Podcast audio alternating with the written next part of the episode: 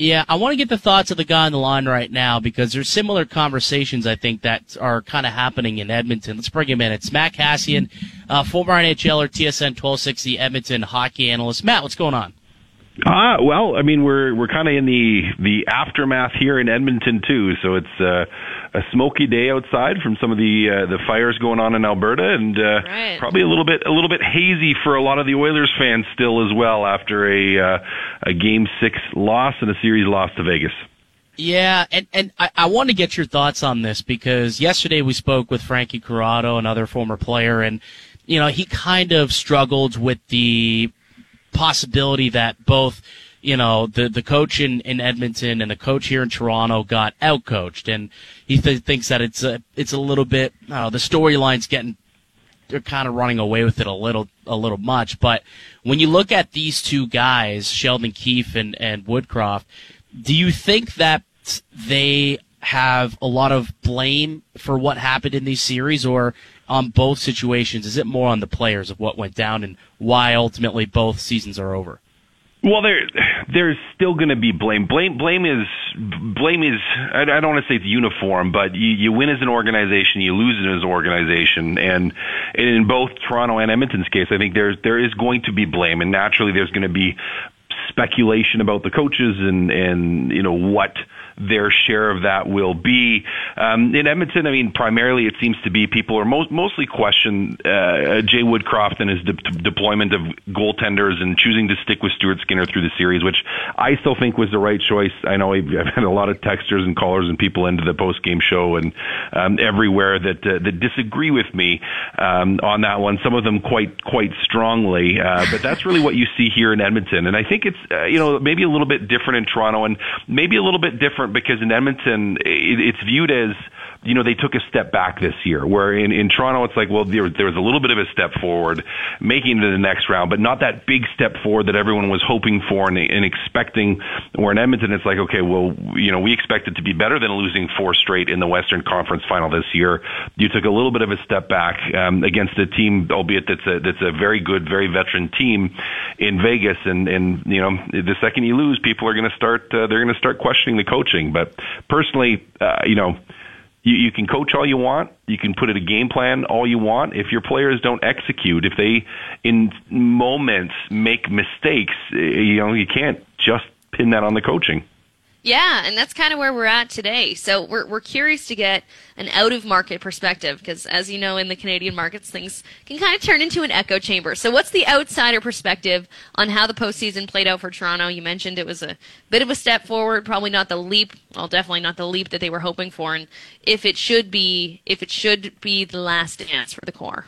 Yeah, well, what's what's what was interesting for me watching that, and I and I watched that series because it was a still a fun series uh, to me to watch. So I watched yeah. a lot of the the Toronto Florida series and um, and the first the first series as well. Like what was interesting to me was was seeing Toronto fr- from an organizational standpoint. Now, not the fans. I mean, the fans.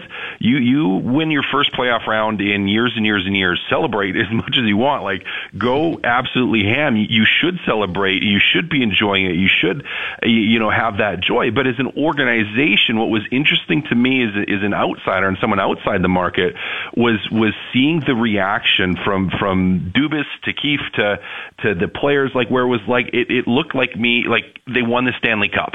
You went around and it looked like you won the Stanley Cup. And I kind of scratched my head and I went I wonder if emotionally they just basically they they spent all their emotional capital and and they're going to head into this next one. And yeah they're going to go and they're going to play but they're basically complacent isn't the right word, but uh, you know, are they basically going to be like, "Oh, we did it, we, you know, mission accomplished"? When it's like, well, the mission still is or should be to win a Stanley Cup, and you know, from an outsider, when I look at it, I go, well, a, couple things. I mean, Florida, I think we all underestimated them. Boston underestimated them um, as well, and we forget that last year they were they were you know the best team in the league, and and they had some personnel turnover, but they're still a really really good team. And then you had goaltending hit at the right time, and and and they they were executing, so you know, they they're really really good right now.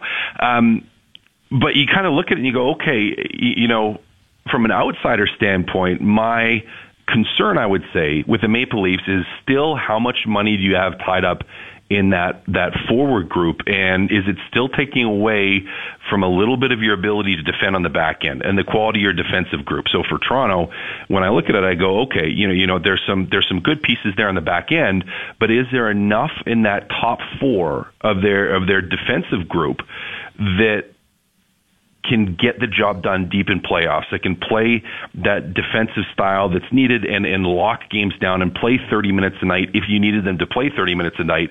And, and I don't know, I don't know if it's there. Now, some of those same questions apply in Edmonton too, um, in terms of the defensive core. And, you know, certainly with Ekholm, they got a lot better. But if I look between the two and I say, okay, Edmonton brought in Ekholm and they have him for a couple years in Toronto, you know, brought in Schenn and, and, you know, he played a, a major role in the playoffs. I go, well, Ekholm at this point is in his career is probably a, a bigger upgrade than Schenn is, and I just I just don't know if there's enough there in the back end for Toronto. That would be my concern. Do you need to completely blow it up? Well, no. I mean, you're going to have to look at the cap, obviously, contracts that are going to be coming due, and, and and make some decisions based on that. But my hesitation for Toronto, or where I would be looking to retool, whether you're you know you're Dubas or you know looks like he's going to be okay, but eh, Dubas or whoever else, if it were to be someone else that ends up coming in, if he were to to to get fired, which I don't think he will, but he may. Um, you know, what do you do with that back end still to improve it without having to completely dismantle that core? And that's that's going to be a tough question for Toronto.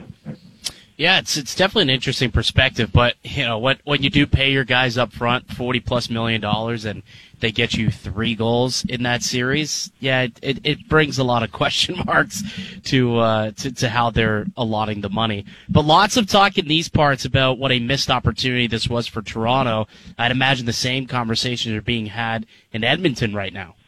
Oh, absolutely, absolutely. I mean, you you look at this, and Dallas is still a really good team. You know, they beat Seattle, and, and Vegas and Dallas, I think, will be a, a good series. And Vegas is a really good team.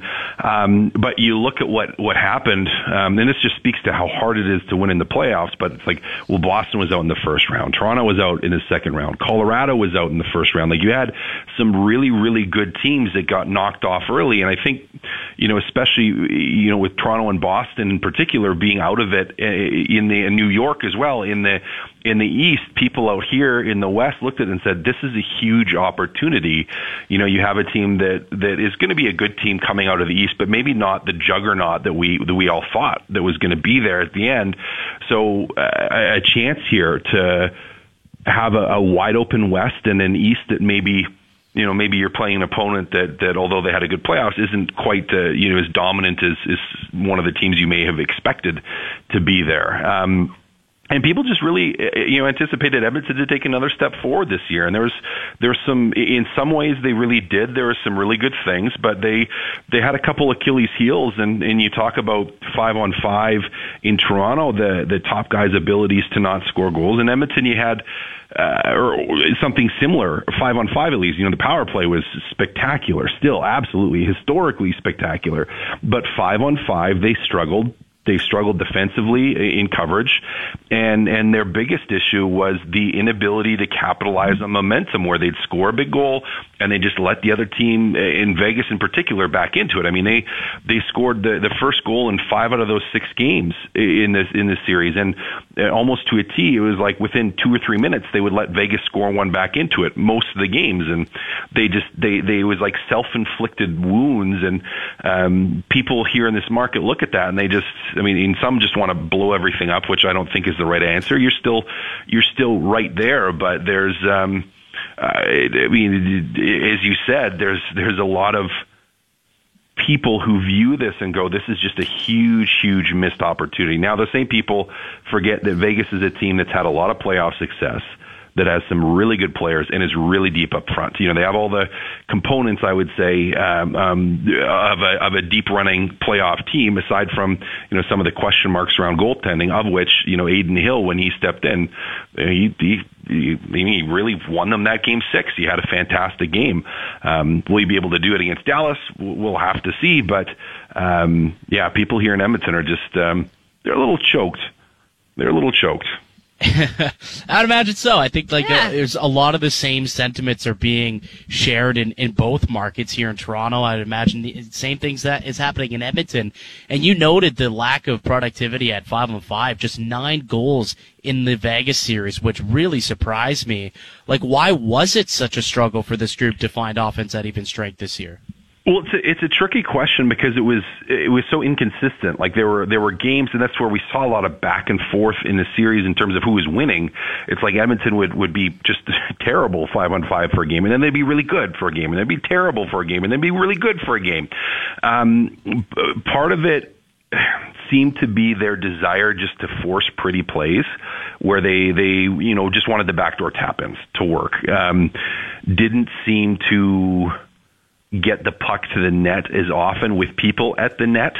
Um, and, you know, we have to give some credit to Vegas that did a good job of forcing them to the outside.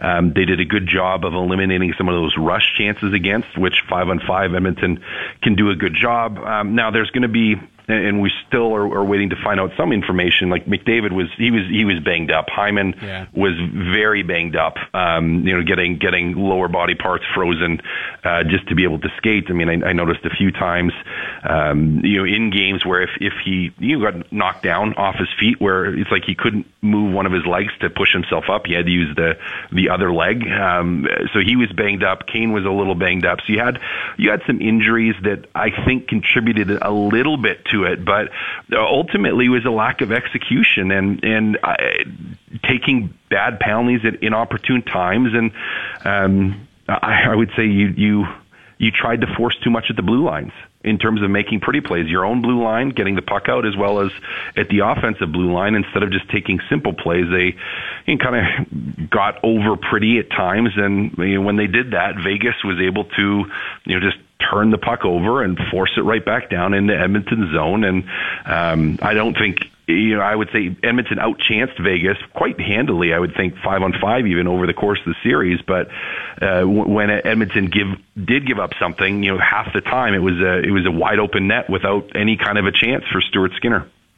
We're with Matt Kassian out of Edmonton right now, our TSN 1260 hockey analyst. And one thing that Leafs fans were a little bit jealous of, uh, other than the extra game that Edmonton got to play, is Leon Draisaitl's reaction after losing that game. It had shades of Nathan MacKinnon the year prior to when he won the cup.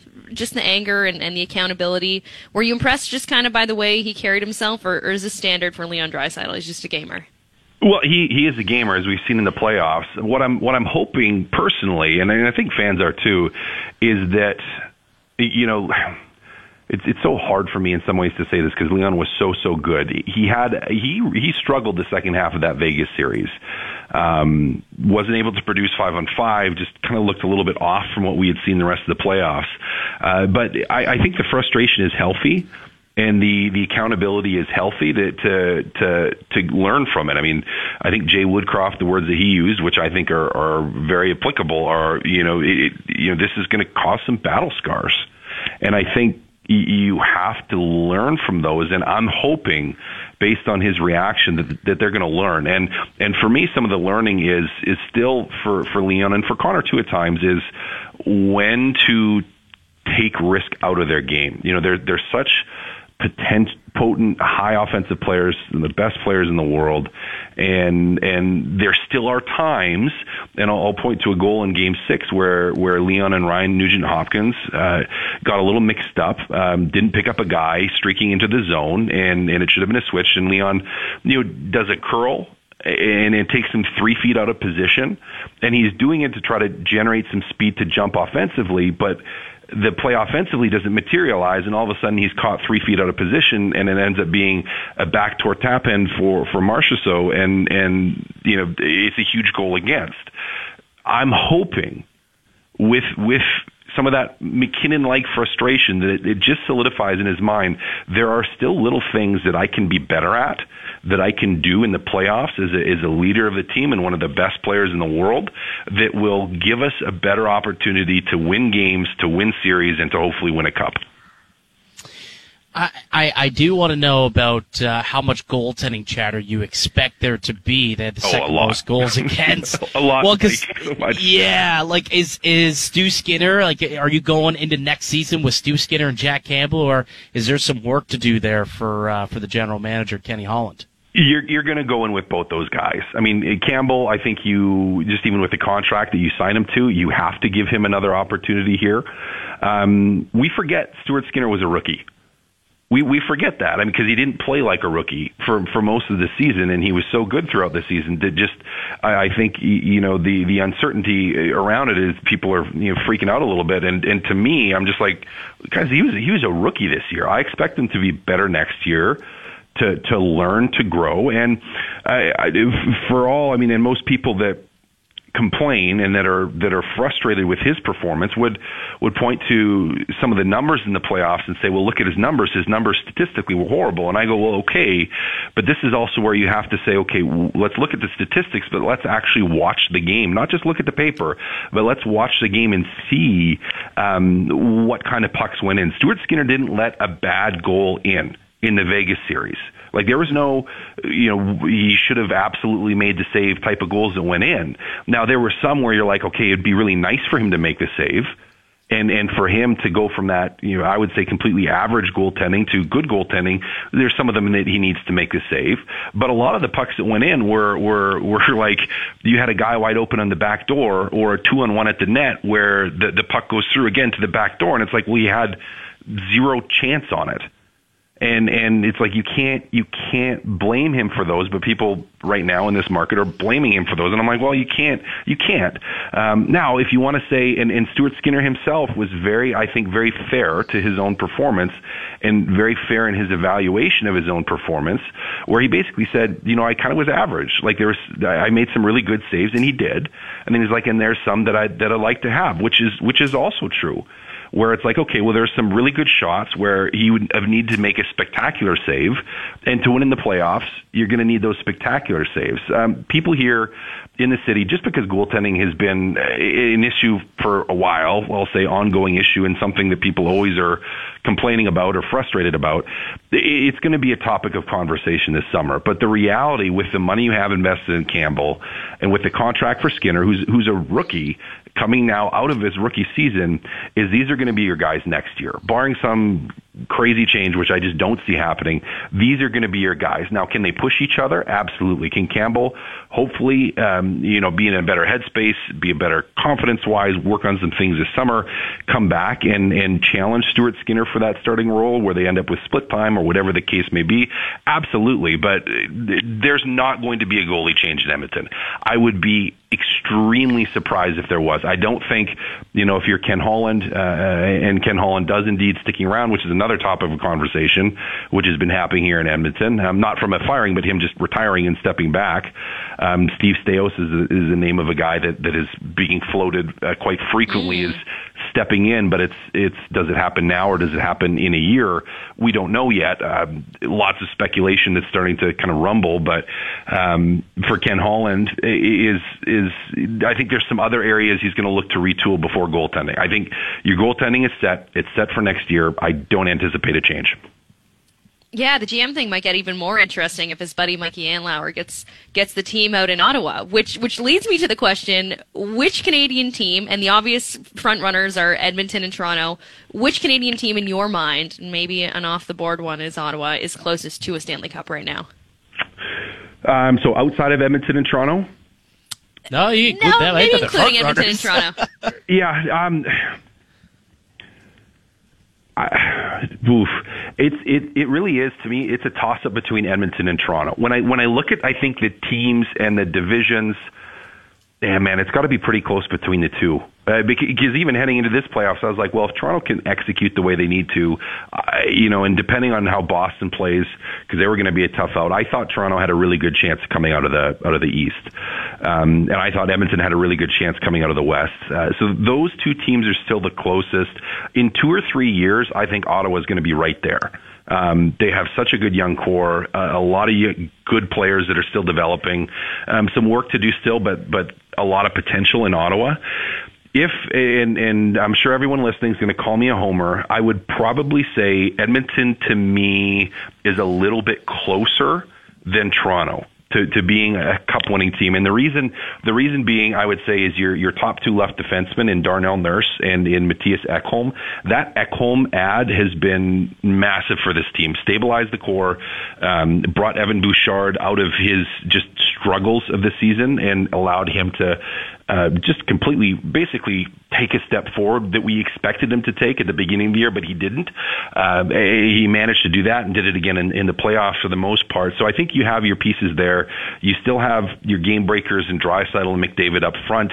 Um, some work to do depth of the defensemen, maybe, and, and you know, the, the bottom six forward group is going to look a little different next year.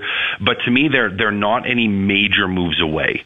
They're not any major moves away from being a cup contending, cup winning team. Where I look at Toronto again and I'm like, okay, if I'm if I'm weighing the two of them, I think Toronto's got a little bit more work to do with their defense. And as you noted, when you have so much money tied up still in your top forwards, it just leaves you less to be able to do on that back end.